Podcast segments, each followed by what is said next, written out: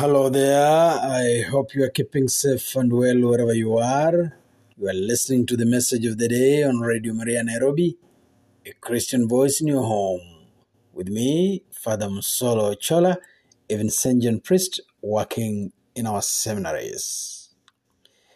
Our children. That's the message of the day today.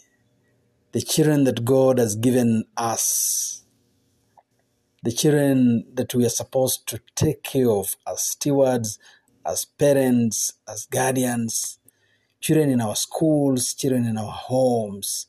A blessing indeed that God has given to us. The scriptures, Jesus declared, Let the children come to me. Let the children come to me. Powerful statement that we adults should lead children to God, should lead children to the Savior. We should never be a hindrance. We should never lead astray our children. We must, we must, we must always direct our children to goodness, to beauty, to truth, to life, to Christ Himself, to God Himself. We should therefore, as adults, as guardians, and as parents, be very cognizant of this fact. Be very intentional about this that we are leading our children to what is right. We are leading our children to God Himself. That makes our message of the day today. I say this because uh, this past week uh, it has been my experience that uh, I, I, was traveling in a public vehicle and, uh, and just seated not so far from where I was seated, there was this couple with a small kid, maybe, if I'm not wrong, maybe three year old kid or so. Small kid, really small kid. And all they did throughout our travel was that they gave uh, this young soul a, a telephone to play with. As they chatted, this young kid was absorbed in a video game after video game after video game after video game. He was involved in some games or some cartoon or something like that. There was no, no, if you like, contact with the parent all the kid was doing maybe eat something small and continue with the game, continue the cartoon, continue the phone.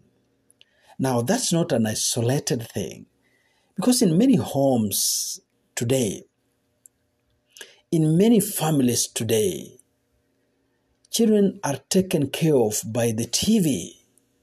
We put on the TV and we put our children in front of them. We put on the TV, we put on the phone, and we put our children in front of them. And so, quote unquote, those gadgets distract them as we are busy with other things.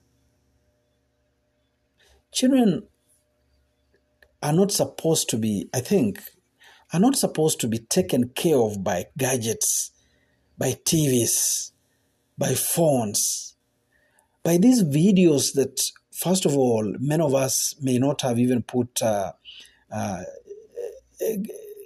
filters to, to check what they're watching on TVs or on phones. And so we leave our children in the hands of these gadgets all through the day. They absorb information and images that are not so good, really. They become addicted to these things at a very small age. Yes, some people argue that exposure to gadgets like TVs and phones makes their minds mature, makes the kids cleverer, makes them know things. It makes them, they make kids know things that are beyond their age. They make kids also know things that are not supposed to know. If you're watching a TV, you are left to your kid to watch a TV. Adverts will come in that are not child friendly. Things, commercials will come in that are not child friendly. Things will be said that are not children friendly. And so when we leave our children in the hands of these gadgets, it's even much worse than leaving our children in the hands of house helps because these are inanimate. We don't know the intention of whoever is creating these games, these cartoons, these programs. We don't know the environment in which they are created. And worst of all, we don't the impact.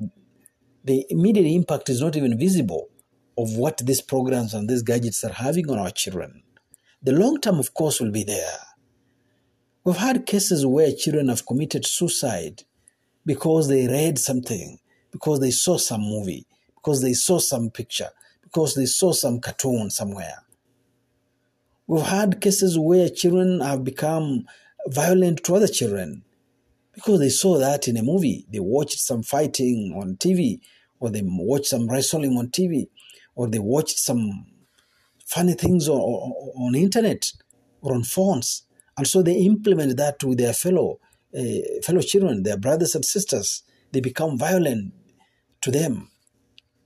And so I want to argue that uh, one way to let children come to God, for us guardians, for us parents, for us adults, first and foremost, is to be close to our kids, to be close to our children, to be truly that what we say we are parents, taking care of them, nurturing them, making them know what is right and wrong, making them grow in the ways of the Lord, not leaving them to inanimate objects to take care of them, like TVs and phones.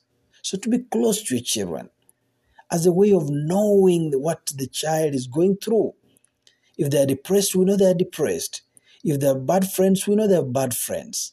If they have bad influences, we know, we'll decipher they have bad influences here and there. But only when we are close to them, only when we are taking care of them, only when we are nurturing them, not when we have left them to gadgets and to inanimate objects like TVs, like phones, like video games, and such things. I want to challenge us as adults. Jesus tells us to let the children come to Him. Let us not be hindrance to that call.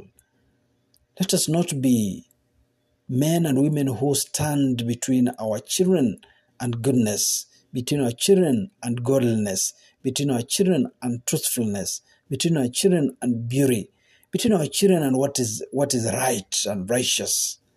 Let us rather be bridges, be exemplars, be men and women who give them good examples, who show them the way, the way to righteousness, the way to goodness, the way to truthfulness, the way to, the, to beauty, the way to God. By eliminating from them gadgets, gadgets, especially making gadgets to be substitute parents, to be substitute guardians, to be substitute caregivers. This shouldn't, that shouldn't be the case. You are listening to the message of the day on Radio Maria Nairobi, a Christian voice in your home. With me, Father Msolo Chola, a Vincentian priest working in our seminaries. Shall now take a short break.